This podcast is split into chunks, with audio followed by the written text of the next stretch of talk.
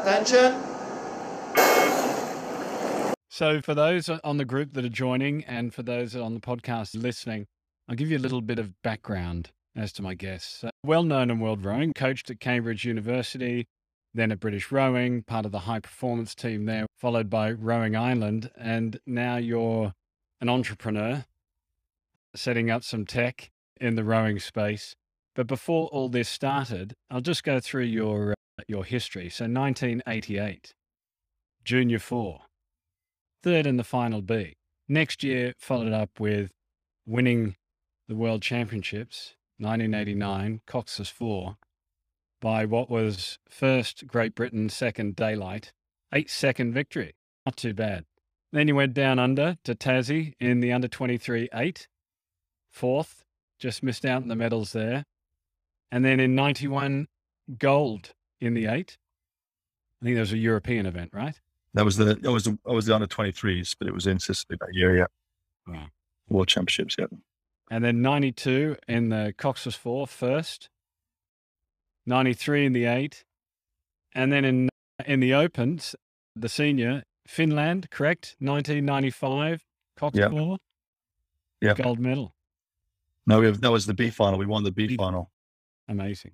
How did all that start? How did you get started into rowing?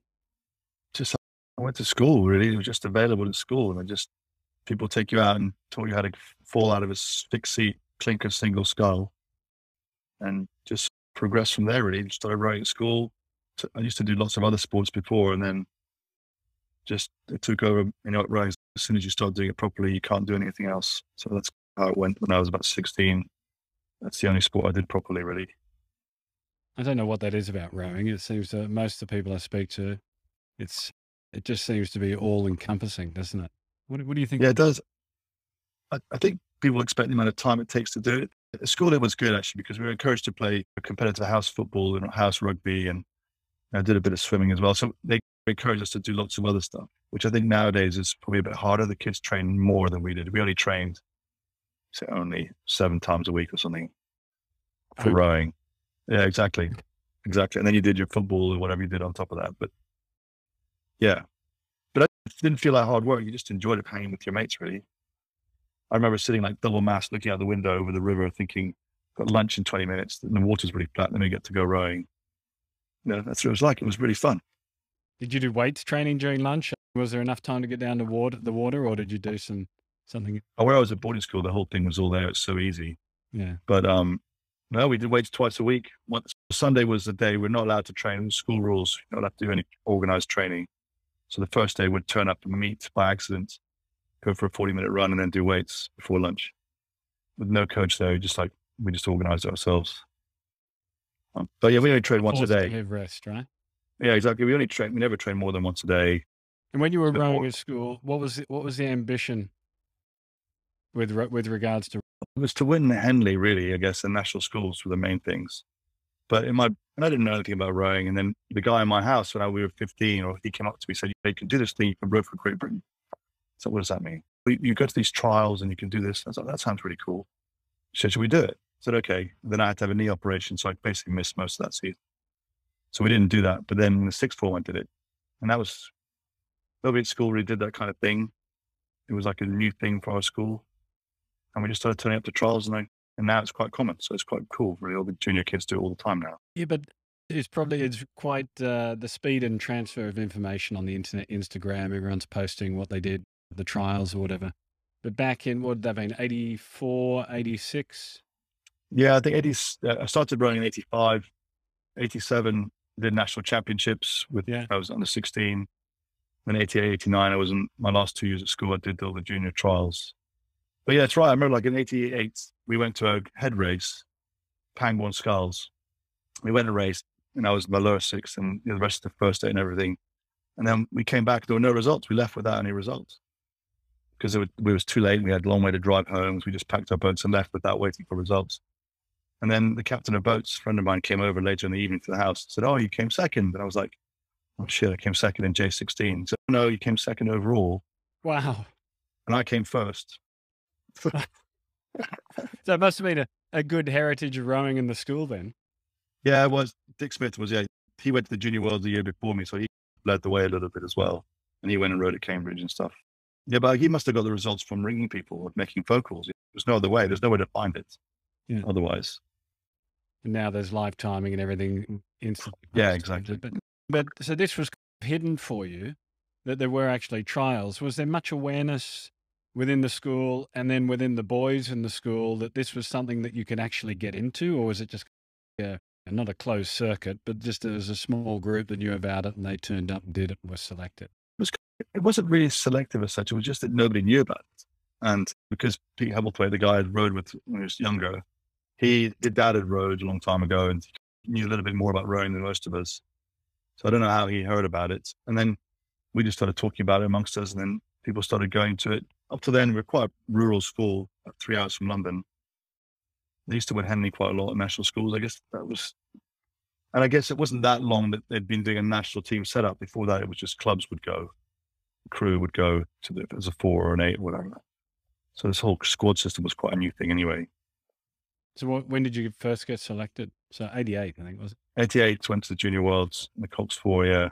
You got selected as a crew or you got put into, made up? And Oh no, we, we did a load of seat racing, and this is the time of the times. My coach didn't even come with me. I had to go on my own, and I was I'd done quite well in the seat racing, but wasn't going to be in a crew. And one of the guys from St Edwards, and from from Emmanuel School, Jez Edwards, one of the other coaches, spoke up for me in a coaches meeting. Said he needs to have a seat race because he's done really well, and he gave me one more seat race. I actually seat raced against one of his guys and beat him, and then got in the bottom boat, the Cox Four. And that was like an eye opener for me. I suddenly had to go and spend two weeks in Thamested and staying with people I didn't know who end up becoming your friends, don't they? Yeah. So it was, and it was awesome. I mean, you had three weeks of just rowing, nothing else. It was so cool. It was wicked. Yeah. And for Yeah. your country. All the kit. Yeah, I know. That was amazing. That was amazing. And we went all the way out to Italy. And the way the Italians do things is so fun. So we had police escorts with the buses to take us to and from the hotels. Naked beaches by the start line. All this kind it was just like a complete whirlwind. It was awesome. Yeah, amazing. First, first World Championships. And and what did you do with the kit afterwards? Did you swap it or keep it? I'm still erging it today. Yeah, I would never get rid of that. That means way too much. Definitely still have that. I still have the tracksuit, which is nasty actually, but I've still got that as well. Maybe just a patch and stick it onto the next track. suit. Yeah, exactly. So, who kept you inspired and kept you going towards this, the GB team? How did that fit in with school and the coaches at school? Did they? It, it fit in fine with school because everything revolved around when you could do sport, when you couldn't do sport. So in terms of when you're at school, it was fine. You had to miss some lessons on a Saturday to go to regattas, which usually missing double French, which nobody really minded too much. So we missed a bit of that in the summer, but not in the winter. So you didn't miss much school. The only time it was a bit tricky was in my last year, we went to race in Ghent one weekend, and I was in the top group of guys at that stage, and, and school wasn't going to let me go. And my housemaster knows he's got April soon. My parents were like, we'll do whatever it takes. My dad and mom drove all the way up from London, picked me up and drove me down to drop me off at Dover to get on the bus with the rest of the team. And then when we finished racing, I had to go straight in the car with them. He drove, my dad drove six hours to get me to school from midnight because the, the teacher said, you have to be back on Sunday. You can't be back on Monday. So that was the only time they were a little bit not supportive. But actually, otherwise, it was really good. Did, did you have a mentor or a particular coach that springs to I had a- mind? The school, yeah, Andy Powell, who was my J16 coach. He was also my tutor at school, and he was, he was a really, and my biology teacher. So he was a really important person in my development. He, he'd rowed Cambridge in the Blue Boat, but you wouldn't know it when you were talking to him. He just, he's just a really intelligent, eclectic man who was made it fun. And he taught us, and he also, this other guy, Roger Blomfield, really old classics teacher, was like the technical insight. And he was such a, so we were quite lucky. We had somebody who was really technically focused, young, as a J16 crew. So we thought technique was important even then. I think that was quite important to me in the end because that was always my focus, really. I think it's it's something about uh, rowing. You can very easily put a lot of hard work into it, and think that you can move the boat fast by just pushing harder and lifting more weights and training harder. And you know, that getting the technique at the start of it. It's, uh, It's, a good important. grounding to learn how to do it, so you don't have to unlearn it when you go to a, a higher level. Yeah. And also value it because some young kids come into they don't even value, especially really strong kids who go quickly early on because they're just strong. they don't value it quite enough. That's quite a hard mindset to fix. So, what stands out over the next, what is it, seven years of rowing coaches, crews, races?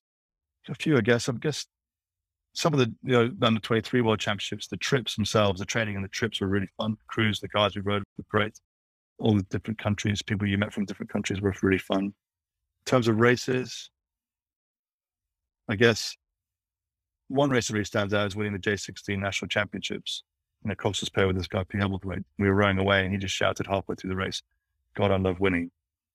That was one of my memories, which was great actually winning the grand was pretty special at Henley in 92 or University 8. We decided at Essen Regatta, to, we, we entered fours and eights and ended up racing the eight both days. And we were overlapping the British eight final, the finish on a Saturday. And so we were like, and we were about two and a bit legs behind the German eight, just broke the world record. And we were like, maybe we should do this at Henley. And we'd put like clear water on the South African eight that went to the Olympics in the end yeah, so that was quite cool. It came out of nowhere, really. That we were, we were quite quick the year before. It was the Ladies' Plate eight, and then most of the crew had stayed the same, and we were all a bit older and stronger, and yeah, so that was it was pretty. It was amazing actually, and we still now we meet up all the time as a crew. What was it about that eight that clicked? I, I don't know. There, were, there was a group of us that rowed together for a while. We were we'd raced the Ladies' Plate the year before, and we were quite quick. Made the final and then lost in a we were on this on the rubbish station. So I don't know if we'd won or not, but definitely didn't help us. So we were pretty quick. And then I know we had one guy, Toby Backhouse, come from Cambridge, who was really strong. And he was brilliant that year. He trained really hard. He really added to the group. We had a guy called Bill Latimer who came from the US, who'd rowed at BU and just came over to do a master's, was keen to do some rowing. And he got himself into the first day. And basically he's raced three times at Henley, won three races, won the grand. And that's it, done easy life. The rest of us lost loads of races. One and done. You thought it was easy. No, we just got on really well. The crew clicked. We got on really well. There was some really strong guys in the boat, and we had a lot of experience. So it was perfect storm, really. What what is it about rowing that you said you still keep up with them today, your mates? I, I tell you what, that crew is actually connected. What what is it that you think? I don't know. That, that crew is more important to us today than it was then, because guys, we all have issues in our lives that we need help with or struggling with. Actually, um, coming back to guys you really trust and believe in, who you, you have confidence in, it's really important. So, yeah, I don't know what it is. In fact, two of the guys who rowed in the Ladies' Plate was the year before are part of our WhatsApp group for my grand eight. So there's 10 of us actually. So, yeah, it's really cool. It's the it's the trust. So how's that built? Is it something about sharing the, the, the common pain, the the struggles through training, the turning up in the morning? What is it? Do you think that I think it's because you see each other when you're really vulnerable, mm. and you, you, can trust them because they t- they turn up and they produce. And there's something about that, that bond. I'm sure it's the same in a lot of sports, and we like to think rowing's really special. But you know, going through adversity together and just putting on the line, you know, it also includes going out for beers and having nights like that as well, having some shared memories. It's both. Yeah, and then winning always helps, doesn't it? You you tend to meet up with crews that win, not so much for the crews that don't, which is a bit of a shame. I think it's probably often you're not winning all the races in the same crew, are you either? So you probably no. get some close calls. And... Yeah, yeah, yeah, exactly, exactly. During that time, Adrian, were you what were you measuring? What were you keeping an eye on to go towards your goal? So about 88, 90, probably the first Concept2s, I, I think from memory were probably coming in. Yeah, we had two, we had four at school and they were only for testing because they were too bad for your back to train apparently. So we did some, we did yeah, apparently, yeah, exactly. So we did six minute tests on those. So they were, and we do them twice or three times a year. So they were quite nerve wracking because you didn't know the machine. And it was a bit like we used to do for the British trials, where you do all the, the, the Gjessing ergo tests. Mm-hmm. Those machines were brutal. And again, you only did them twice a year. So you had no idea of practicing. But they were a really good test, actually. They didn't just reward strong people, they also reward So sad to see them go because I was quite good at those. Not so good at the Concept2. Um, so, you'd had the test, but Polar just come out then, I guess. Yeah, I didn't. We didn't use any heart rate. Even when I was we won the ground, we didn't use heart rate. Yeah. What did we measure? We did percentages pieces like that in the water. We did have regular erg scores. We did testing ergs and racing ergs, twenty minute ergs and that kind of stuff. And I guess the most of the testing you were just side by side with your mates in singles and pairs in the winter. and just trying to beat each other. That was your biggest test. Who was fastest? Pecking order.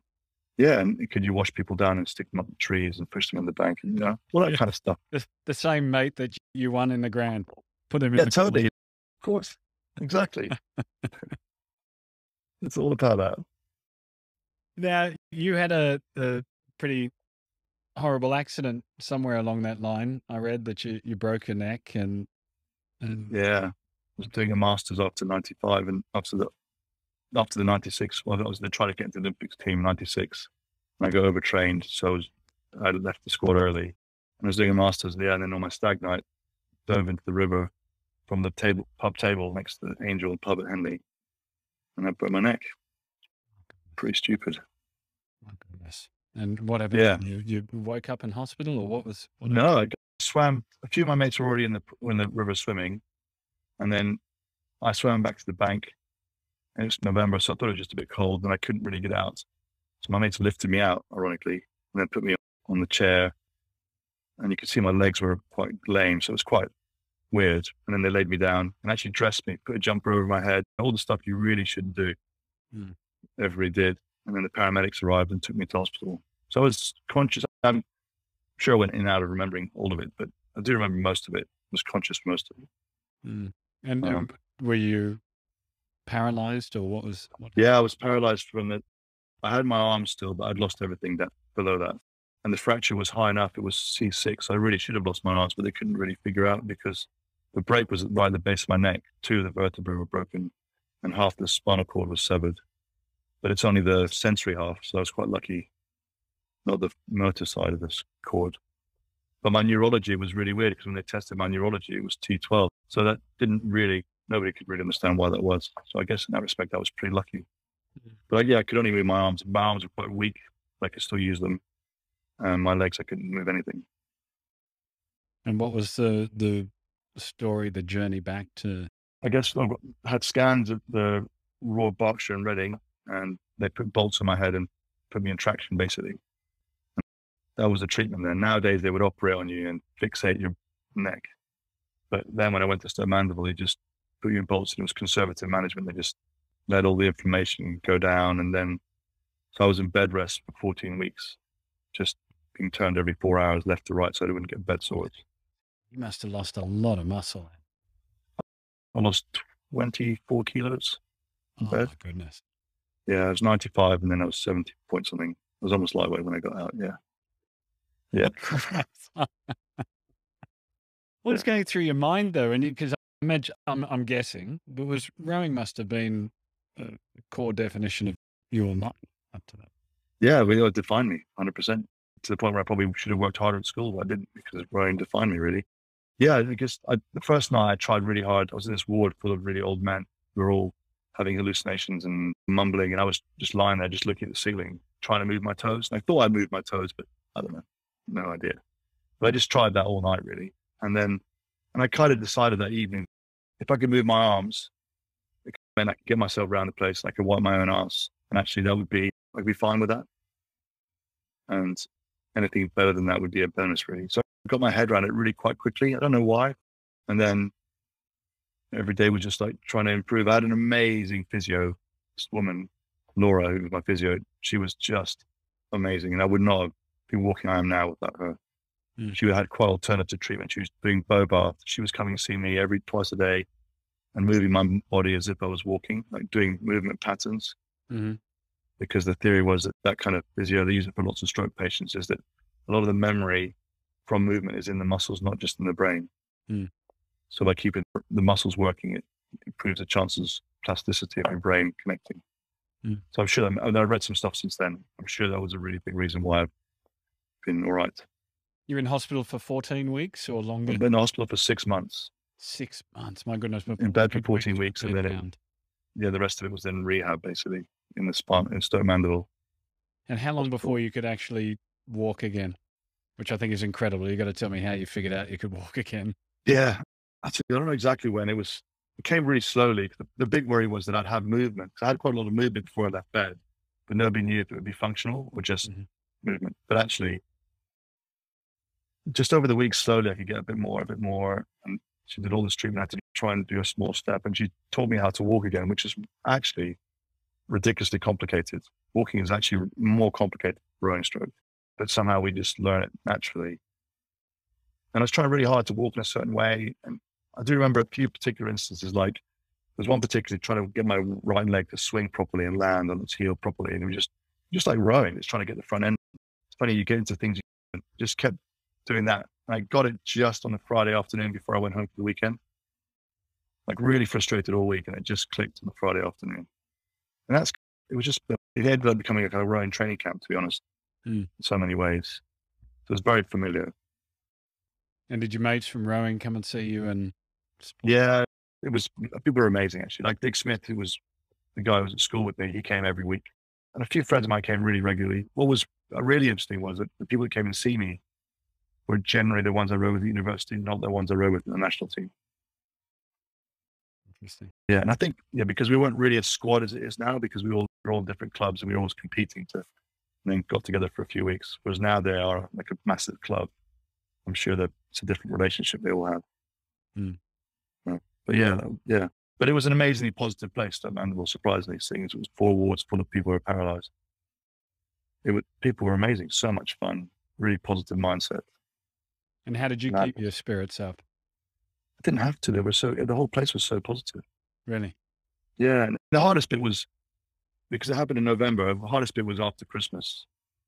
Everybody came to the all my family, my wife's family. They all came to hospital for Christmas, and they had turkey and all that kind of stuff. And then everybody just disappeared to go get on with their lives a bit. So for about two weeks, it was pretty hard. I said every I don't want a big Christmas because I don't want to make a big deal, but everybody did, and then it was a big come down after that. That was the hardest part, probably the first two or three weeks in January. Just, yeah, flat. Couldn't do very much yet. Was just getting better on my own a lot.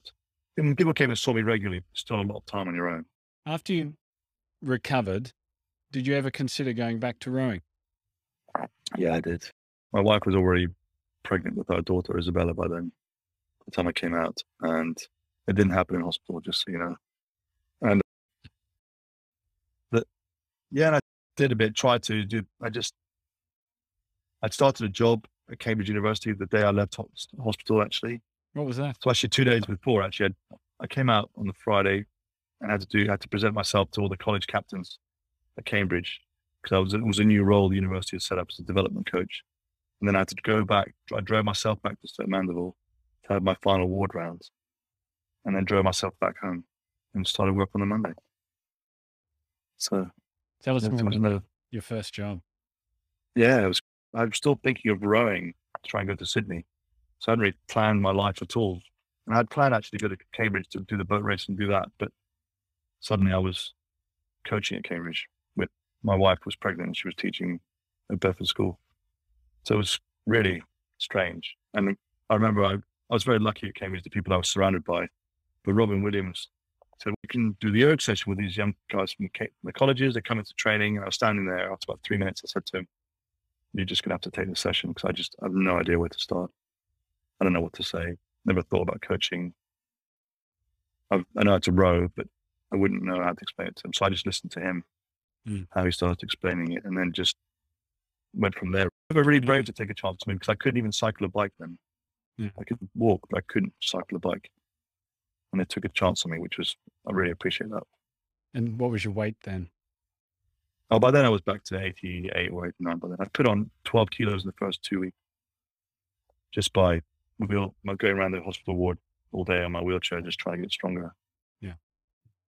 So you were what about 26, 28 when you started? By that time, how old was I then? No, I started work the same day as Tony Blair. So first of May, 97. So I wasn't 26. I was still 25 at that point. You turned the big 5 0 this year, didn't you? I did, yeah. I did. I did. It's madness. anyway, so you're at Cambridge. You, you really haven't got a clue, yeah. to speak, to begin with. What was the learning trajectory? It's like exponential. I was so lucky. You had Robin Williams was there. The guy Ian Dryden, who's one of my best friends, and he he was there. Who was so good for different reasons. Donald Leggett, who'd been coaching there since 68. Harry Mahon was on the coaching staff. And then Tim McLaren used to come for two weeks a year. So it was like, it was the conversations that went on in the coaches' room were just astounding. Incredible. So Yeah. Harry Mahon, Tim McLaren, Robin Williams, and And then Dollar was there as well. So yeah, unbelievably lucky to have those people around to talk to about it. so what were some of the, the key pillars of your rowing philosophy that you picked up and from whom? You've got the GOAT, you've got uh, Harry Mahon, someone Yeah, the greatest exactly. of all time. Robin Williams, an amazing educator of what it means to be a coach, I found from what I read. as well. Exactly. Yeah. Yeah, he was really good as a boss and a mentor. That now we're we're, fri we're really good friends now, but even but then he was really good at helping me out explaining stuff, how I should do things. He's a really organized sort of guy, so that was just showed how important being organized was, planning everything and being on top of it. Harry was just amazing because trying to figure out why he, what he said worked, but he had really clear ideas in his mind, and the way he communicated was very unique. I think lots of people listened to Harry coach and then tried to coach like Harry it didn't work. He just had his own way of doing it. And, it came, a lot of it came from intuition. And, but I guess for me, Tim was the one that really set me up. Because the first time he came for two weeks, when he left, I was, my brain was melted. I hardly understood a word he was talking about. Oh, is it because he's an Aussie? Oh, no, not quite. No. but because he was, he had very clear ideas. He had really clear basic understanding of biomechanics and how you're supposed to set your body up to be aligned properly to connect. He talked about some stuff that other people didn't talk about. Like he said, I'm talking using the inside hand to put the blade in the water and not the outside hand. But none of it seemed particularly controversial. But the best thing about Tim is he's completely consistent. He never alters his story. A lot of coaches will change what they say to suit the situation. Tim was consistent all the time. Uh, He would take me out on the launch. I'd sometimes say, Can I come on a launch with you? He said, Yeah. I get there. He'd give me the megaphone, which was terrifying. Uh, but, and then he'd talk to me about how I was coaching and how I was delivering my tone of voice and how you shouldn't. I was trying to get some guy to change something like his hand speed. And he said, You can't do that because he's in the middle of an eight. There's 800 kilos moving, massive momentum. He can't change that. You need to stop the boat, talk to him about it, build it up from scratch, and then he can change it. So just little things like some things you can't change because of what's going on, because of the momentum of the system. Some things you can. They were just really clever. So just challenged everything I did really. And then by the third year, I could actually have a proper conversation with him about stuff and put my input into it. So Tim was coming in as a consultant coach twice. Yeah, sometimes he came twice a year, but usually once a year for two weeks. Yeah. And what was the intention of him coming over for, for two to four weeks a year by Cambridge? I think to bring a different voice in, a bit like they had Harry as well, to bring a different voice in. He worked with the coaches quite a bit, so he improved the coaches, not just helping them coach, but also conversations, the way he talked about selection is insight into athletes. You have to coach an engineering student differently than an art student. Engineering students are very linear and you can't talk to them about feel, you need to talk to them about thinking. Whereas if you're coaching historian or something like that, you probably need to talk more about feel and less about thinking. And just styles of learning and all that kind of stuff. He brought the whole package really. Yeah, and it was also it's good because you see the same athletes all the time. Having someone come in there and be quite critical, what's been done, what the training's been doing. It was just, and everybody was really open to listening. There was nobody taking it personally in the coaching staff. It was great. It's a great mind approach from Cambridge. I'm not in, I don't fully understand it, but what I can hear from you is permanent coaching staff, but they realize that to advance the rowing, they need to also advance the coaching staff so they'd be coached as well. Totally. Coach the coach. Totally. And you look at how many Cambridge coaches have coached for the British team and beyond. Lots of them. They've done a great job over the last 20 odd years, 30 years doing that. Because a lot of coaches are also, how did they take feedback? The group was great. People did take it really well. And then the other coaches that came in afterwards just were the same, actually. They took it as well, which was great, actually. So I don't know how that, because that obviously was all set up before I arrived, how that culture arrived and why everybody was so open to taking criticism. It didn't mean it was always easy conversations. No, it, it sounds like a real strong culture of growth mindset. Yeah, yeah, to- totally, 100%. And everybody's trying to get the same result. Mm. Uh, so everybody's working hard. And sometimes almost too. I remember Ian Dryden coming in one time and said, it's unacceptable for us as coaches to come in on our hands and knees. The athletes could come in on our hands and knees, but we can't, we're not any good if we're tired, frustrated, angry. Uh, So we need to have more, a little bit more time off, the odd weekend completely off. So we are useful when we're coaching. And So we had to change the way we organized everybody's time so we could make that happen. And it was hard to make a change because everybody thought, I'm gone for the weekend, oh, I want to contribute. But actually, he was right. It's important to take some time off. So how long before you were out coaching really on your own? In I guess when I was at Cambridge, I did the lightweight for a little bit on the side, Cambridge lightweights. And then in 2001, David Tanner approached me when I was coaching under 23 lightweight crew from extra people. And he, they were starting on the Talent ID program in British Rowing World Class Start. And he asked me if I'd like to be part of the program. They wanted to do a pilot scheme in Cambridge. There's some clubs in the university clubs. So I guess I took that job. and left Cambridge and stayed in Cambridge, but mm. I took that job on really. When was that? What year was that? That was 2001. Okay. Because I remember the Australian Talent ID program started up around 96. They had one in 86, didn't they, before that? The women had done so badly, and Peter Shakespeare set that one up, did all the research with the three PhDs and everything, and all the testing. And that's where the 96, was it 96? The women's pair that won in 96 that Paul Thompson right. coached. And the, yeah, that came out of the Talent ID program. Yeah, that's right. Antonie, the two lightweights. Yeah. That's right. Yeah, the Pocket Rocket, which Tim McLaren coached. Yeah, exactly. And yeah, so, so I guess because Peter Shakespeare got the job as head of the Talent ID program, basically because his wife got a job with Sport England. So he was coming over to the UK. Like just coincidentally, that job was available. He applied for it. He was probably the most qualified in the world. So British Rowing was very fortunate that he turned up at that time. And he was the other coach who was massively pivotal in my coaching. Shakes. What way? He just came with a completely different point of view. And we were supposed to be picking kids who were exceptional. That was what the deal was. We were supposed to, we didn't always pick kids who were exceptional, but we we found kids were exceptional. What was, what, but what made them exceptional? What was the definition of? This is the thing. We did the testing originally with just some physical tests, upper body strength, leg arm bike test to exhaustion, like a step test, but on a leg arm bike. And really, the whole theory behind it was non-specific tests. So by testing people on the erg as part of a talent ID process, actually, you're going to it, it's going to help pick people who already rode. So they were de- deliberately non-specific tests that only tested toughness and physiology, basically.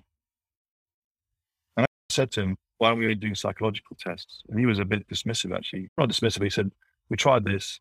The 15, 16 year old kids, they're all over the place anyway. So you can't really guarantee that you get the right test on the right day. And actually, he was right. The kids who do well on the bikes seem to absorb training better kids do well on the bikes also. Because initially we thought the dyno test was more important, but we realized actually, no, it wasn't. It was the bike because they were tougher. They, they got injured less. They improved more quickly. The ones mm-hmm. with the mm-hmm. big bike scores. Mm-hmm. Did you look at height and reach and? Yeah, we did height on span had to be more than the height. And the girls had to be 180 tall at school at 15. The boys had to be 189 was the minimum heights. So there's nothing huge. They're not huge, but one boy Charles Cousins, when we picked him, he was 189, 194 arm span when we picked him. And by the time he left school, he was 198, 212 arm span. My goodness. He went from 78 kilos to 102 in two and a half years. Great swimmer as well, wouldn't he? Oh, he, he's actually a good swimmer. He's done the Henley swim. He's quite a good swimmer. So we found two kids, but that's not the thing that made the kids good because there are loads of Bulgarians and Russians and American kids the same size. So that was the thing when we went to interview them because they got a letter saying you're one point one percent of the population, you could go to the Olympics. And then two of us would always go and interview them with their parents and say, "Okay, we're not going to give you any money. We'll give you a coach to look after you. We'll give you an opportunity to train ten times a week." And and for me, the big thing was you can come and do it for six months because you may hate it. So you, just because we say you can be good at something, we don't want you to feel bad that you want to quit you know, because most people start the sport because they just fall in love with it. But here you're pulling kids out of nowhere and telling them they could be good. It's quite a lot of pressure. Mm. If they don't succeed, they could feel like it was their fault. You know, and the kids who really made it was just the ones who had the right mindset, to be honest. We applied themselves to the training, we became organized. Because the thing is, you start off with kids who have a mindset that's come from their upbringing at home and their friendship groups. And virtually all of that means that they haven't got the mindset to win the Olympics. So, first job is to get them to love the sport.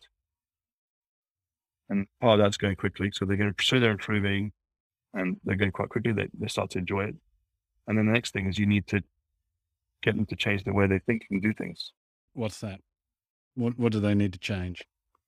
Depend. I mean, it's taking responsibility, isn't it? Well, it it is. They all have different personalities, but fundamentally, they have to be self-driven and then be prepared to exploit the training program instead of just turning up. So, like for Charles Cutler, I purpose, doesn't it? Yeah, it does, and it has to be intrinsic. You can't mm. telling them, and you can't tell them to be confident because that also doesn't work. They have to gain confidence internally themselves, and that just takes repeated success to do that. Consistency. You know? Yeah, and the success doesn't mean winning because you can't win when you're rubbish. But you have to improve and value improving, as opposed to just valuing performing. And those are the kind of things you need to get into them quite early on because when they're young, they'll listen and they think you they understand a lot and they don't know anything. But as time goes on, you carry their bags and they know most of most everything, and you just keep them honest. The confidence that they can win and the humility to keep training and plugging on. Yeah, exactly. And it's also they don't win all the time, do they? Because always someone beats. Them. So you, you always have that knockdown. And what was really weird with the camps is that you'd have a, we'd have regular camps. The whole of the British Talent ID system, we would meet in one place every month, and we'd do a battery of tests to compare the progress of all the athletes. So it was a massively competitive environment, but really, but we it was like probably 30 tests that we've done over the weekend, and everybody would be rewarded for succeeding, even if it was the biggest bench pull or the biggest whatever it was. And they have to stand up in the crowd and stand up fully, not be embarrassed of being pulled out of the crowd, all that kind of stuff reward them for doing whatever it was they did really well, reward them for it. Um, and we, you'd have a month of great training, go to one of these camps, and they'd all be terrible. They get beaten and they'd have terrible rows. And you'd have one month where they miss training for loads of school or injured or whatever, and then come to camp and they smash everybody. Just when they're that young and they're such a uh, precocious talent, they're not consistent. You, you lose get frustrated as a coach. But I remember Jurgen Grobler saying to me, look, if they're the right guy or the right girl, then they'll make it. Just mm. take your time. How many people did you have in the program each year?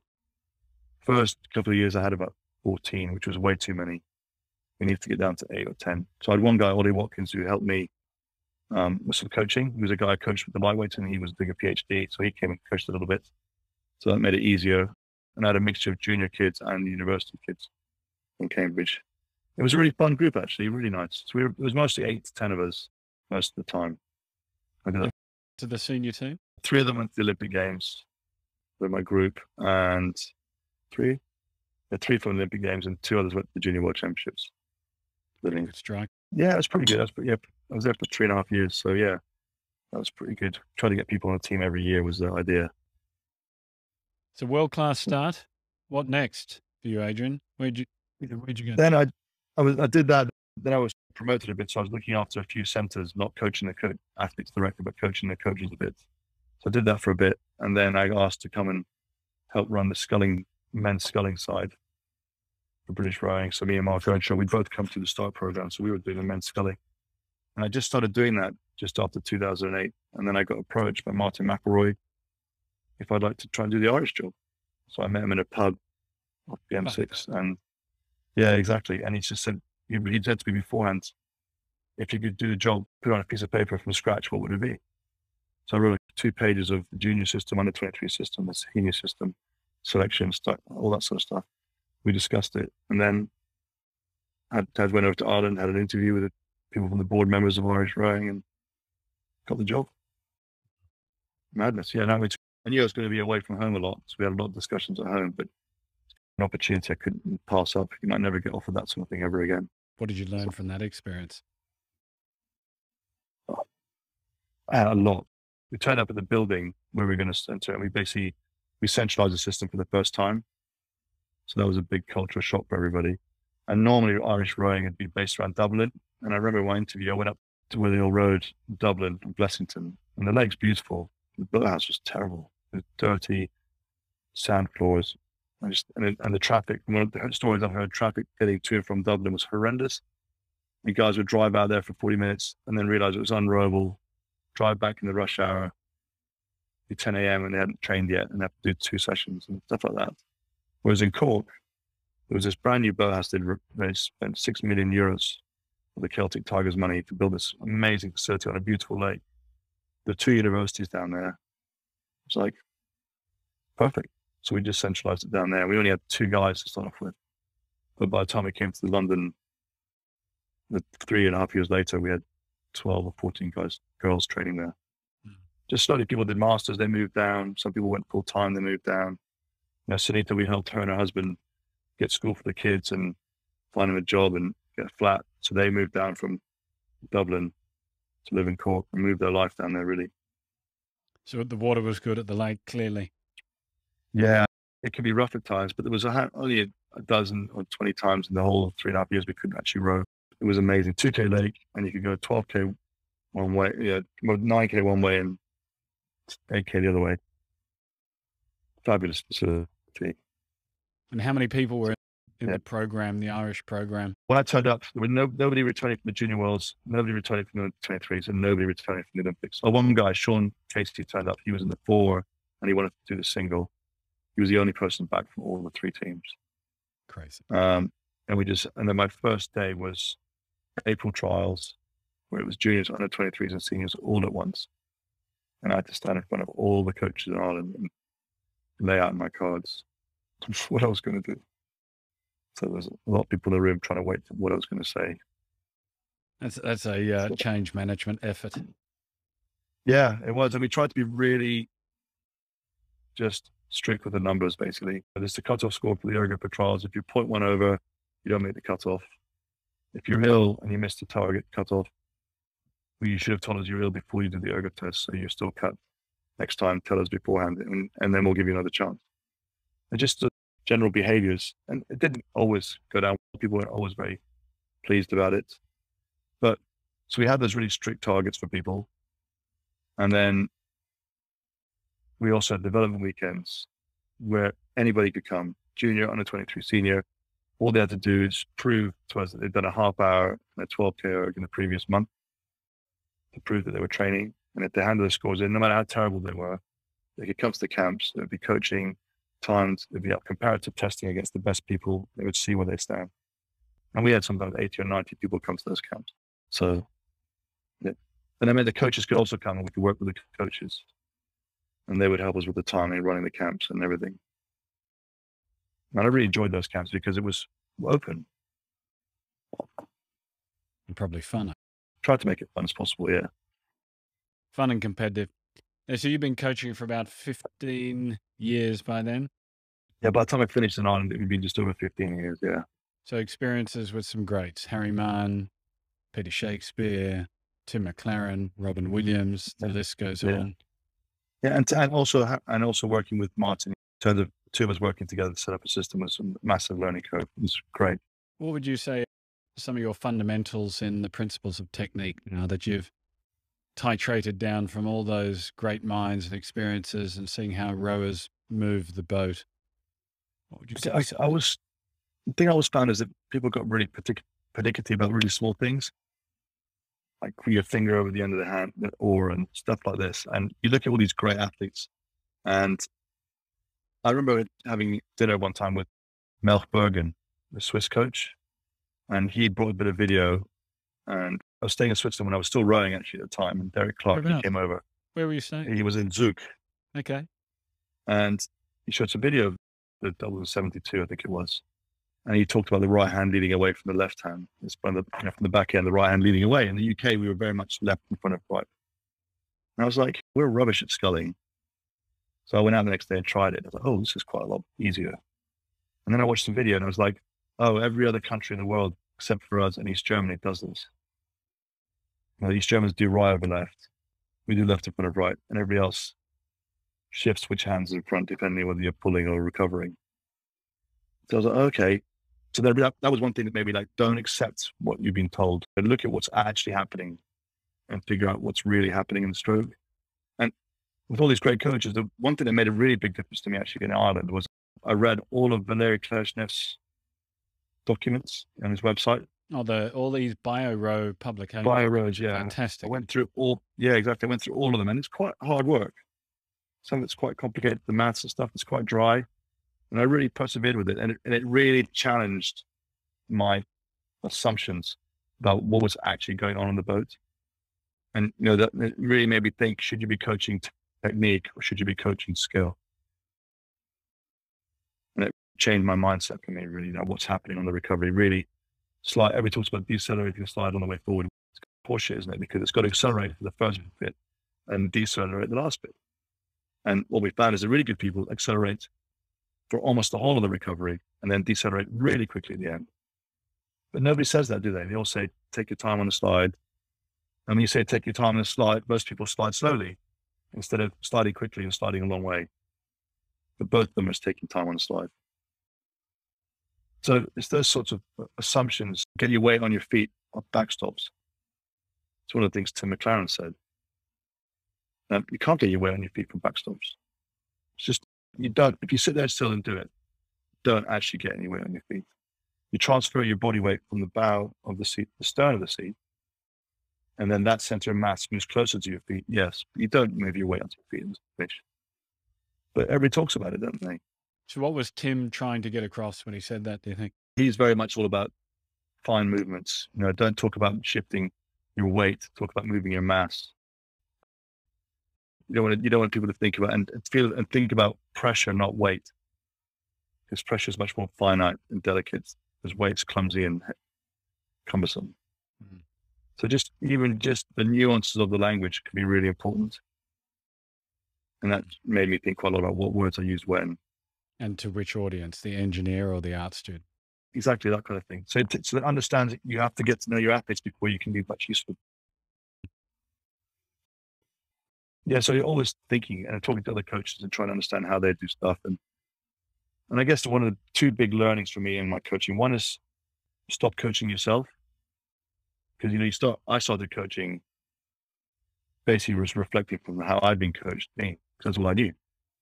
And then at some point you start to realize, well, I'm coaching people who are infinitely better than I was.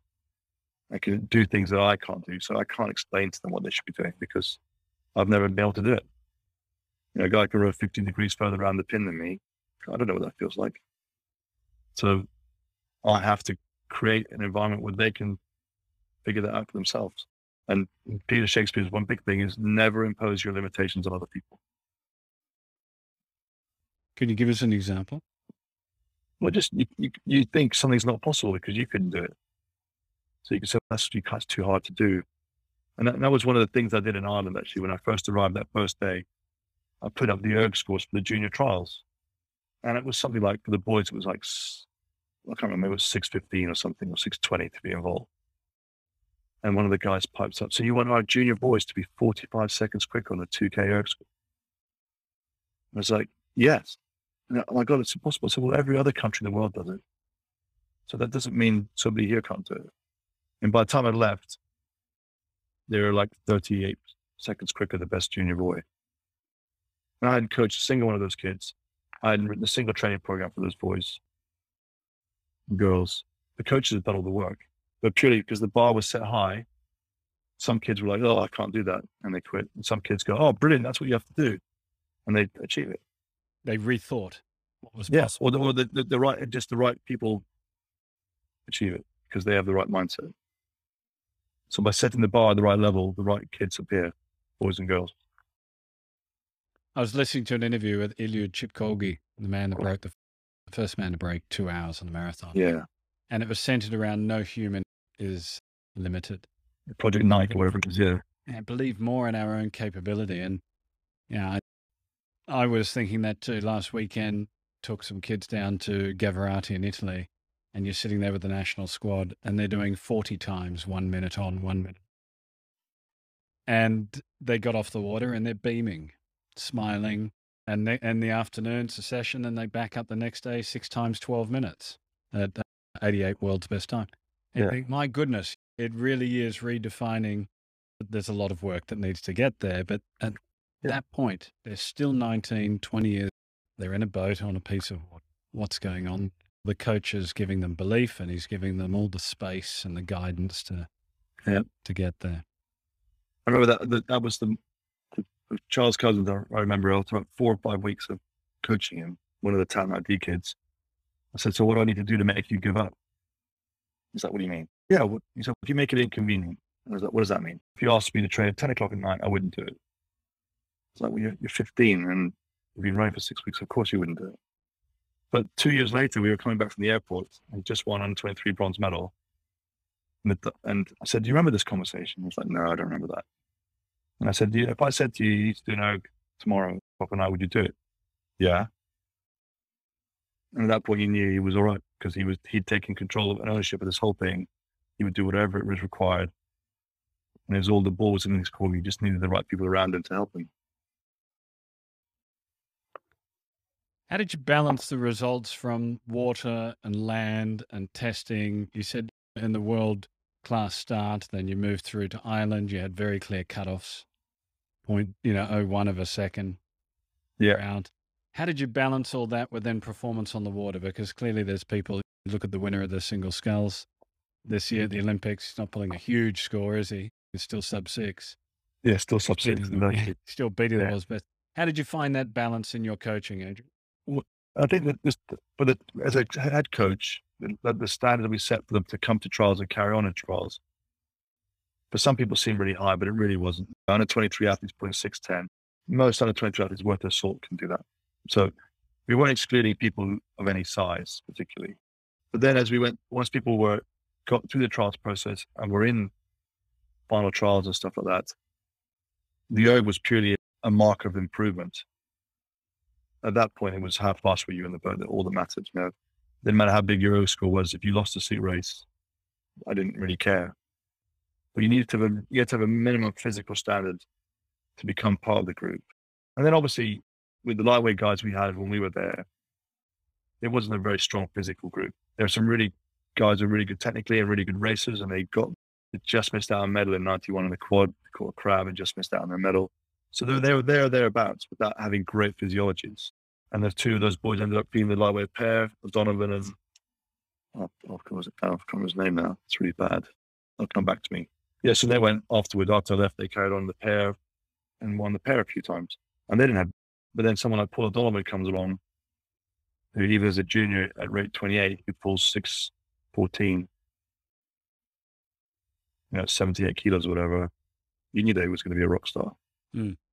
You know, came fourth in the single Um, twice, the junior world. either.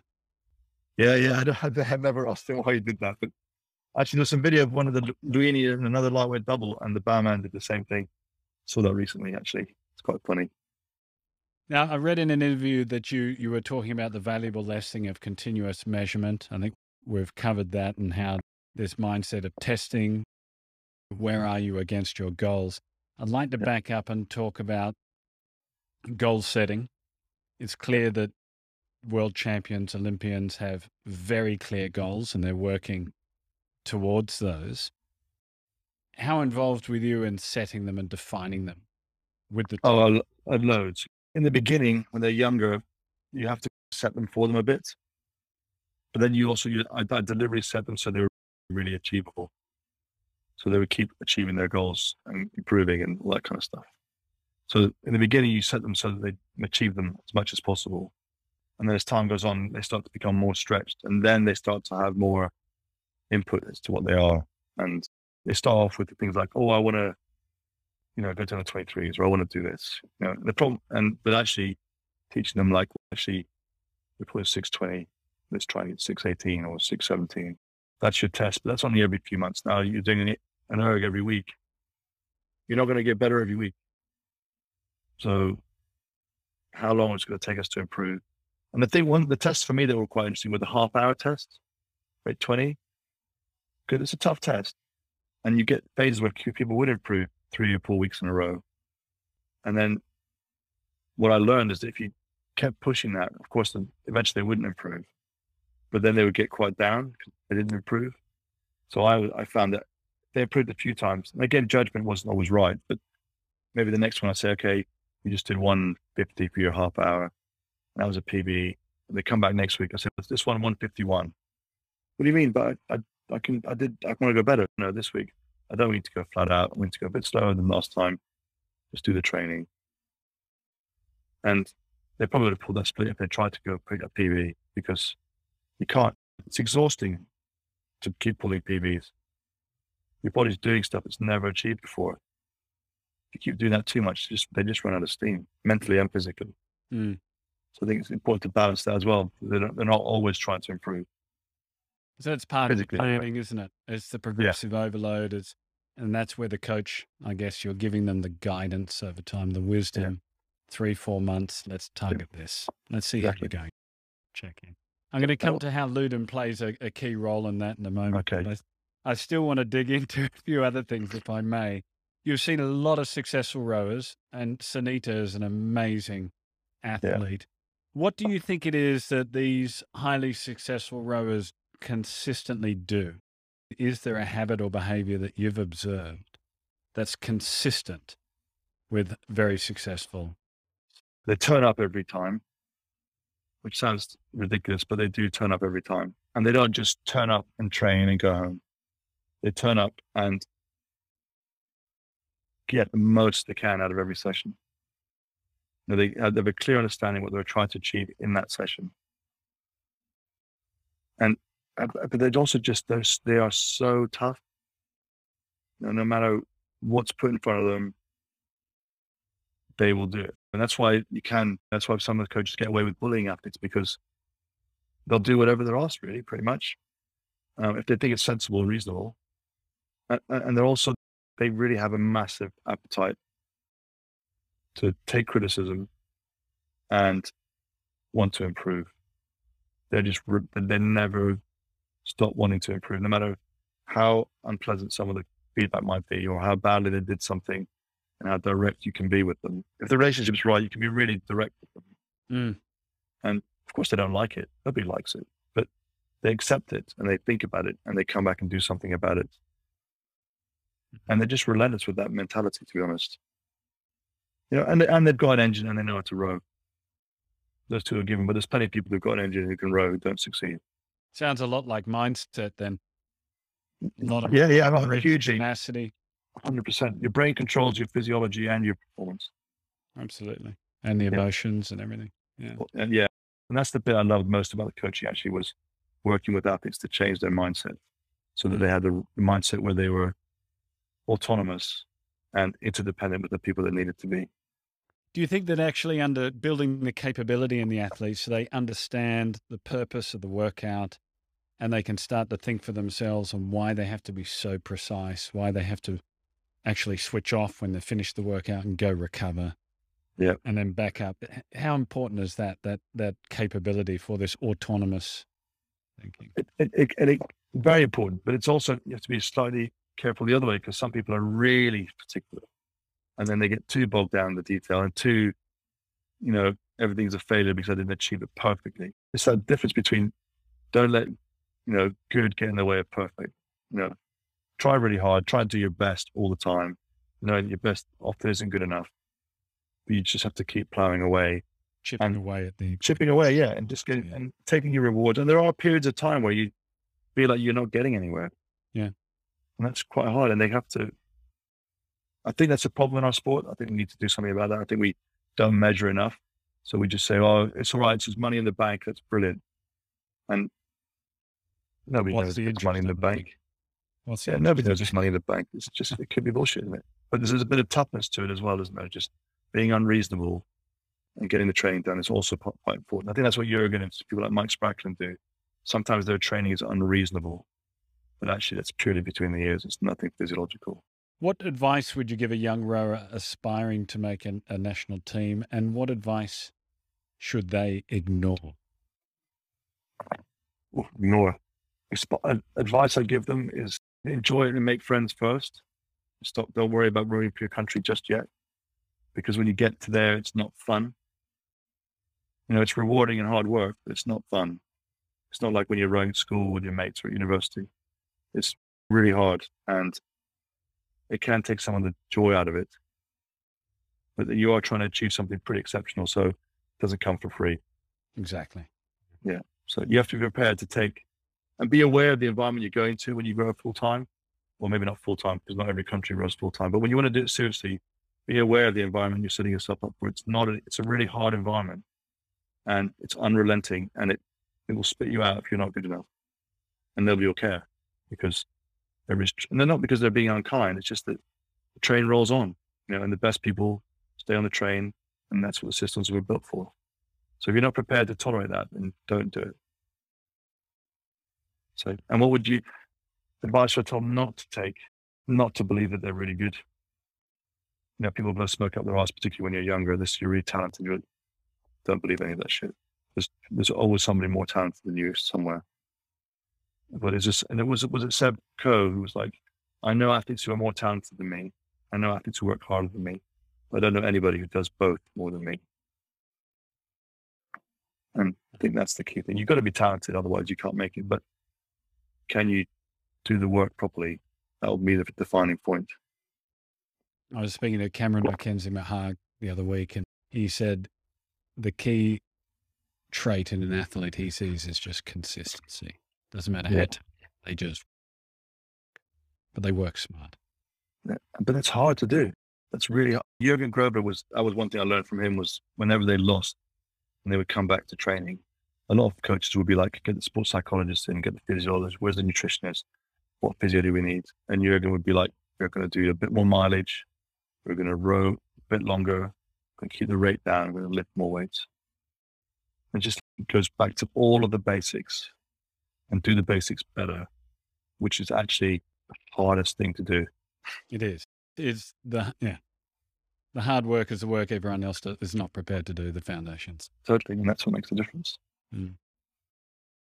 Now, Adrian, shift focus a little bit. I can see on one wrist you have a black band, and on the other wrist you have a Garmin watch. What's yes. I'm just testing the Whoop to see what I think. And the Garmin watch obviously can measure my once a day bit of exercise that I do. Yeah. Yeah, I guess one of the, obviously I set up Ludum as a business, but the, the thing that motivated me was actually when I was in Ireland, I was trying to collect all this data from all, all the clubs, all the training they would do, and people would send me spreadsheets and commas and semicolons and have to reformat it all. And it just took hours just to put the data in the right way to see it. And it's nuts, isn't it? Because you do a 2K erg test and you would get split every 400 or something, or every 500, depending on what they did, and a 2K score. And yet they're taking 200 strokes. So you lost all the granularity. And you go on the water and nobody's really measuring the speed and nobody's really measuring. We did, I didn't use heart rate even then, to be honest. Yeah. And it's just like there's so much information that we're not gathering. So what coaches tend to do is gather what's easy to collect, what they're used to, and spend an inordinate amount of time typing in numbers into spreadsheets and looking at them, instead of maybe trying to figure out what actually should we be measuring, and then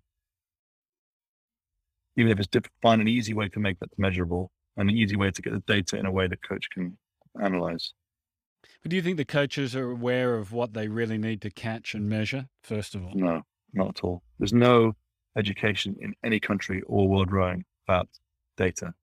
Is that why you set up the, the rowers conference? Yeah, exactly. We, we, yeah, that's exactly why we did it, just to get, just one day, get people together, get people from different sports and different insights to come and talk about loads of different stuff no no agenda, just give people more information they've never had before, and try and help coaches upskill themselves and become aware of new things.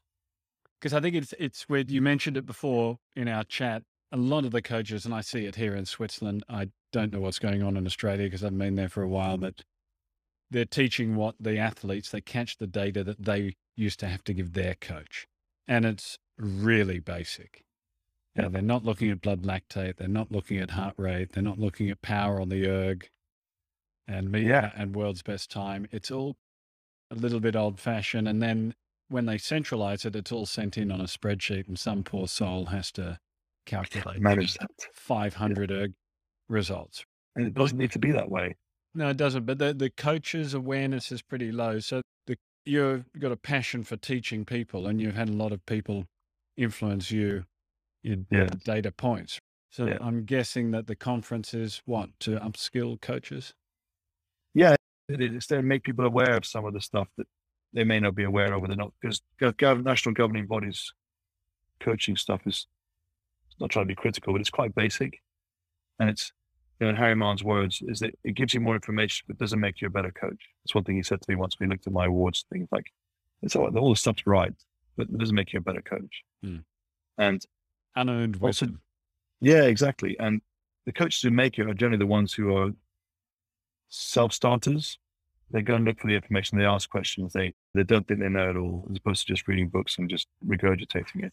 But I think also there's just the technology is getting better, and there is a real danger of collecting too much information. Doesn't help as well. So you need to be careful not just to collect everything because you can, but try to understand what it is that matters and how to manage the data. One of the things that people don't really do very well is measure improvement. Mm. They measure performance. You know, what was your 2K? Oh, you got a bit better than last time. But actually, how much better have you got over the last six months? Was your rate of improvement quicker than the other people in the team were worse? And actually, a lot of them measure improvement on the ergo on time, which is rubbish because it's not linear. You have to do it by wattage. But, but people, a lot of people don't do that. So little, little basic things like that, and of course, there are plenty of people who do do it like this properly. But by and large, people have spreadsheets that aren't structured. You ask them to show you some data. They say, I've got the data. And they go in and they spend 10 minutes trying to figure out which folder it's in and which tab it's in. And so it's not very accessible and it's a bit simplistic. So what is, what are you going to focus on in this year's conference? And for those of you listening, this is not an ad. I'm actually really yeah. curious because yeah, if, You're, if, You're, giving, it, it sounds to me like you've got two halves to your intention here. One is to to help people capture the data and the right data in a way that they can easily interpretate. Doesn't give them the analysis, but it helps them to analyze what's going mm-hmm. on. And then in the coaches conference, you're lifting their capability in under, to then understand that data. Am I getting it? And the, we always have three streams. We have a theme for the conference usually every year. And there's always three streams. One of the streams is always technology.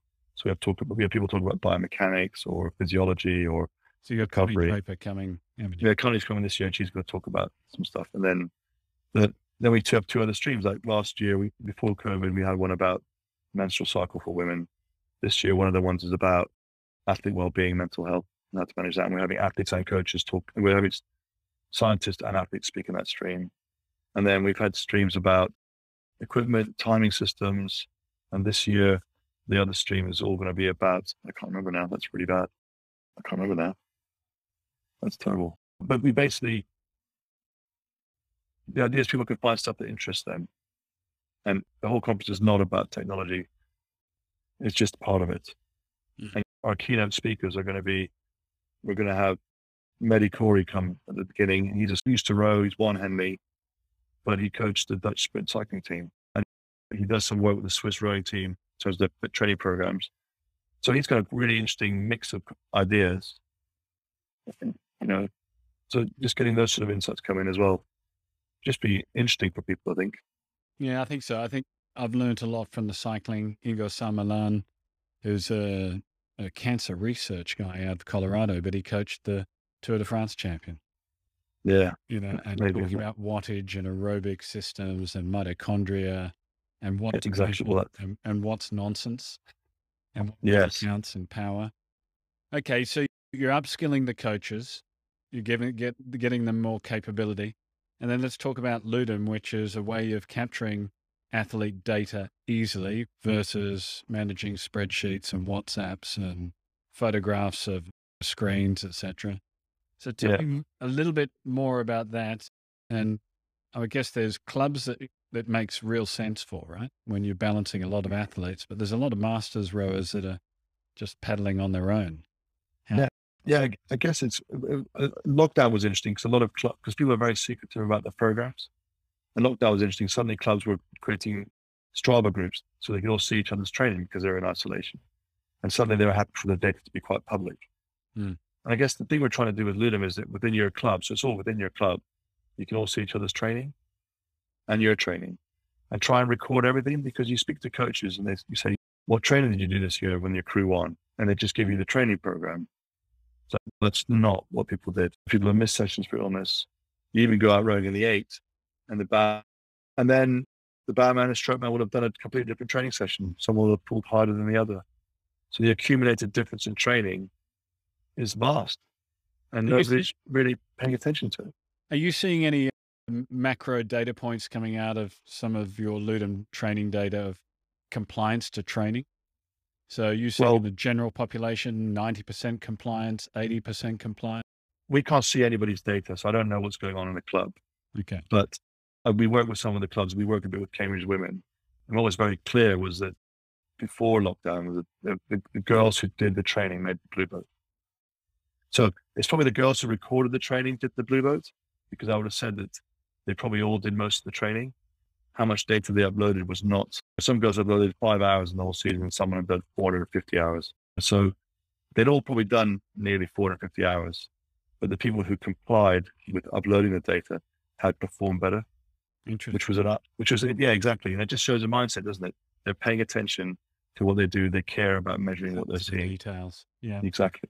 So I know that I know it because it's been Noel Donaldson presented it at the World Rowing Conference that some years back. I think a lot of the teams are using Training Peaks.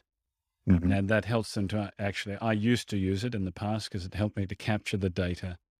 But what I think there's a gap that you've filled is that's very good for the athlete. And you mm. can maybe, as a coach, look at multiple athletes, but you can't compare it to rowing specific data points like meters per second, time against world's best time. Yeah. And moreover, you there's no way on Training Peaks and other software, Garmin, Polar, Fitbit, um, Suunto, where you can actually form crews and set yep. crews up and what seat you're in and what boat you're doing and what your session will be because the other softwares are so gen. So I think that's a real plus in my mind with regards to yep. the fact that you can communicate with the athlete. Are you finding any national, do you have any national crews that are using it? Yeah, we do. We actually do. Yeah, we do bespoke stuff for like the German and the Australian team. We've actually, they've got their own devices. So we've actually captured the data from their devices and given them specific reports that are private to them.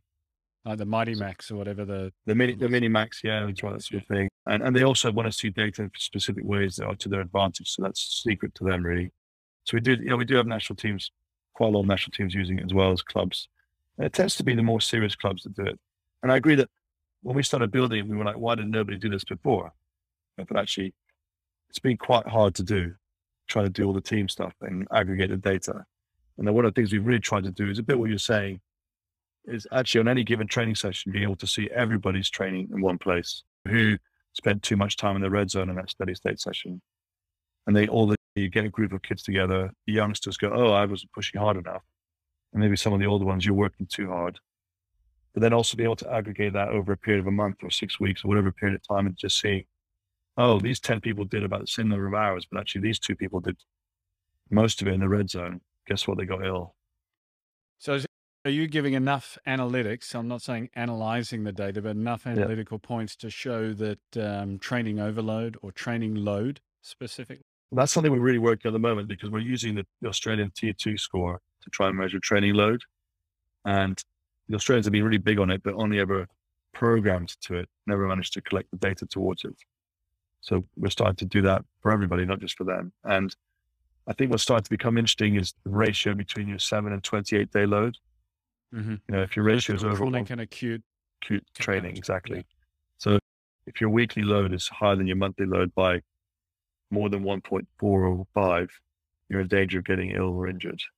And if you're below one, you're probably not improving. And we, we still haven't done, we have, that's not a feature we've built yet. That's something we're just going through the data at the moment to try and see how does that correlate to rate of improvement. And there is some research on RPE showing those sort of ratios. Might be right. perceived exertion. That's, that's right. Yeah. And again, that, again, that rewards, it's hard to get your five, your seven day over your 20, your chronic one. If you're a consistent trainer, if you're a consistent trainer, your seven day, your 28 day are quite similar. Unless you're consistently training too hard. Yeah, but there's only so hard much you can keep doing that for until your average for your 28 day catches you again. Yeah, fair enough. And then when you get to that point, if you are going too hard, your seven day will disappear because you'll have to be sick. mm. And the it's so you've you're doing this based on what percentage of heart rate? Yeah, we do it. heart rate it's imperfect because heart rate's obviously dependent on a lot of things: hydration, rest, nutrition, temperature. But it's cheap. People can afford to have a heart rate monitor, and it's pretty close. It's good enough. It's good enough. It's good enough. It's for for a big picture stuff. It's good enough. I think I, I read a, a article publication by Professor Seiler who said that the the trifecta of measurements is watts, RPE, and heart rate. Yeah, that's really well put. And you get those three together, and then roughly you hit the sweet spot of, oh, that was hard. Oh, it was about 95% of their critical power, and their heart rate was at about 93% as well. So yeah. it all evens out. It's when they don't, when they're not the right, when the heart rate's low and the power's low and the RPE is high, they're sick. Then you have to have a conversation with the athlete. And that's why I think people want this one data point, but it just doesn't exist. The data gives you content to have a better conversation, ask better questions. That's all it does. So you you're through, and I guess most people listening to this podcast or watching live will will have a Whoop or a Fitbit or a Polar, Garmin, etc. I use a Garmin. It uploads, syncs to Ludum, so you're catching mm-hmm. all that data in a rowing specific software solution. The coach can program your training. They can see how you're complying. Yeah. Exactly. Do you give them any indicators, alerts to this athlete is not doing the sessions or this one's overtrained? Or is that when the rowers conference comes in and the education of the coach? Yeah, that's, we, we don't want to tell people what's going on because I think it's too nuanced. Yeah. It's very easy to say, oh, that person went too hard, that was too easy, or they it's you don't know what's going on in their lives. You don't know why. You may have decided on the day to do something different and not put it into the system. So we try not to give people answers. We just create an environment where you can record the data from the sources you want, and then see the data more clearly in front of you. And give them a few alerts. Like we have a, a widget on the dashboard when you do an ergo sessions, when the guys finish their erg, and they connect the, the app to the PM5, they do the erg session, automatically uploads. And we'll just post up saying, Johnny just went 3% better, Mary went 2% slower on that session compared to the last time they did it. So just fleshing, just popping some stuff up, highlighting the coach things that have just happened for them so they don't have to keep looking for what's happened. Okay. And that's through the app. Yeah, it just does it automatically. Yeah, on the website, you'll get, when you log into the website, you have a list of all the athletes that improved or got worse on the erg session you just did. And you can just go, oh, how come he was 8% lower? Mm. And then we have a report where you can go look at it more properly and you can see the average improvement on the session and the maximum improvement and all that kind of stuff. Okay. And are you tapping into some of the Australian Institute of Sports uh, world's they've got the world's best times and then they've got who's the sports scientist that developed their own score? Tony Rice. Tony Rice. Tony Rice, yeah. Yeah, we work with Tony on the stuff that the Australians do, but we we don't use any of the stuff like that. We use the T2 stuff because that was published and it's open, so it's not secret for them. Uh, and the Australians generally are pretty good actually when they do research. They make most of it public actually. Yeah. The institute's always been very good at that actually. So what's, what's um, the benefit of, of the Australian? You've got some T2 stuff. What's that going to give you the, the other software? I think the, the, thing that's really good about it compared to the TSS score, which Training Peaks gives, mm. is that you know TSS is, is probably fine if you're doing long, steady stuff. But when you do medium intervals, three, four, five, six minutes, the heart rate lag is quite it's quite pronounced. So it actually underestimates the load of the session. And the way that Tony's devised it, he's the the basically the higher up the training zones you go, the more the multiplier is. If you're in the top zone, you multiply it by nine, whereas if you're in the bottom zone, you multiply by one. That's to try and account for the non-linear aspect of your heart rate. And then also they've done some work realizing that ergs are more difficult than cycling. So also an hour on the erg is harder than an hour on the bike. Thank you. There's also, yeah, exactly. and that's why that also moderates the score. So that's why I think it's slightly better than TRIMP. It's yeah. basically the same as TRIMP, but just it's, a, it's more exponential in the way it measures what you've done and it's more sport specific. So I think it's slightly better. So how do people get into it? They just go to ludum.com?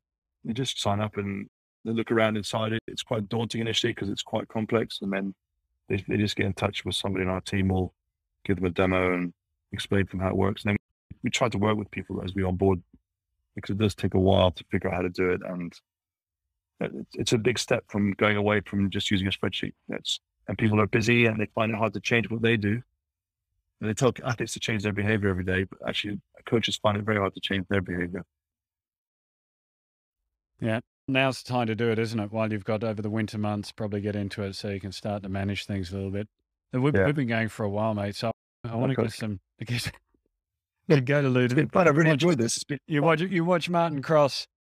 He's a great, Oh, he's some brilliant, great videos. He's fantastic. Yeah. He's he's so good with people when he interviews Yeah. them. Yeah. You, could bottle that passion. You could sell Mhm. it. If you could only have one piece of rowing equipment, wise man, what would it be? Ro- has to has to be rowing equipment. Oh, exercise equipment. Okay. You're a I'd have. I'd say a. Ref- I'd say a, reformer. Ah, yeah that a Pilates reformer. Pilates. I'd say yeah. yeah. I had them in Ireland for the rowing team. It's the only bit of equipment I didn't have to tell athletes to use. They would just go to it and do their program. I think it's good for ma- busting for balancing your muscles and making you not get injured. But for rowing equipment, I'd have my single. I think nice to go out my single. Percy Cerutty, the old running coach in Australia, used to love the reform Pilates. I really, Yeah. I think rowing because we're so one dimensional, aren't we? We're always Yeah. pulling and sitting rolled over. It's Yeah. not very good for you. What are your go-to strength building exercises that you, you don't need a program or something? You're just going to the gym or you're advising someone. What What do you go to first? I just do squats, bent over rows, and a power clean. I think if I do those three, they're great. Squats is always important, isn't it? Particularly for men, leg leg strength, a big predictor of performance. Yeah. Uh, and then women upper body strength, so bent over row, really important. Yeah, it's really important as we get older too. Yeah, yeah, exactly, exactly. What What's the favorite uh, workout you'd you'd like to give to athletes to get that boost in performance? They maybe they've hit a plateau. What would you uh, prescribe? used to do one. It was it was five minutes on, four minutes off, four minutes on, three minutes off, three minutes on, two minutes off, down to one, and then you finish, and you have to go absolutely max out in five minutes, and have the rest for four minutes, and try and go max out again, Open and you get slow. Oh, the open rate, yeah, Hmm. and then you get slower the first next two, and then two minute, one minute, get faster again. The split increases again, and just, and it's just miserable. We did do the hour of power a couple of times, which was pretty horrible. Uh, You, you do you do that at a set rate, or do you just say go? For No, we had free rate actually, but they're 26, 27 most of the time. But I found that they can't do it on their own. A few guys who did it on their own, it's tough guys that would stop. And they even they even drove home and it's I was really angry, went back and tried to do it again and stopped again. It's very I think hard, you'd- Adrian. I think you do it and like, you do it in a group, you can maybe do it twice, maybe three times a year. Max. That that's about it. Because it's it be well motivated torture. to go in and do it. yeah, and fresh. You can't be in a really deep part of your program. But you get a very clear measure of your critical power after that. Yeah, you're That's it. it is what Yeah, and also they come up because they're doing a groove and you've got some music. Actually, it's amazing how aggressive people are towards the end when they're trying to ramp it up. It's, it's really good all round session. Is there any new rowing gear that you're looking at testing? You've got the Whoop. I, I think the, the thing we're missing in rowing is having an objective measure of the change in acceleration of the boat when people are rowing. I think people realize that if you row properly on the recovery, the boat doesn't really decelerate for most of the recovery if you get it right. Really, the boat should only start decelerating 70 or 80% of the way through the stroke. But we have no way of quantifying that. And we don't have a way of measuring pressure on the stretcher. Yeah, exactly. But then, even then, it's not live. You can look at it afterward. No, you can't. You speak to Connie about her foot stretcher plate uh, measurements. they would be good if we can make them practical. Yeah. They would be really good. That would be a, that would be a bigger step rowing. We can measure that instead of the gate practically. It's That'd very hard to set up, and there's a lot of faffing around. And if you don't set it up, you're just measuring it wrong. And it's like cycling, pedals, strain gauge. Yeah, exactly. But even then in cycling, people will say, oh, power measurement's accurate. Not. It's not. It's comparable, relative. You know, two different pedals would be slightly different. Got to That count. doesn't matter, does it? temperature. Yeah, it doesn't really matter as long as you can compare it. I think if we put pressure stretches in the rowing boat, even if we just measured amplitude of pressure without giving it wattage, it would be useful. What is the book or books you've gifted most? I always forget the name of this book. It was one that Martin Cross gave me when I was rowing with him. On on the line. It's about two. It's a story in German, in East in, in Holland actually, translated into English. But it's two boys, one from the good part of town, one from the poor part of town, come to this rowing club, they end up rowing with each other. War breaks out. They win the championship. War breaks out, and they never see each other again. I'll try. I'll, I'll give you the thing. We can put it on the com- on the comments if you want. But it's a great story. It's not about rowing per se, but it's about the people in rowing and what rowing's like. Mm. Yeah, really. Powerful lessons in there. Yeah, yeah. When you look back at your your life and everything you know now, all that experience with those great coaches, and you go back to uh, eighteen year old Adrian, what would you? What advice would you give yourself? Advice I would give myself: don't dive into the river when you stagnate. Would be the first thing, and I guess it's pretty good. I- I think the main thing I would have been would just try and do things better. Just pay attention to the detail a bit more when I was younger. Instead of just, you know, I was a bit more like, I just turn up and do the session hard and try and do it as well as I could. But I would just always try and be too ambitious for what I was doing instead of being a bit more processed. So I'd say, That's great advice. Mm-hmm. Great advice we can all take on board.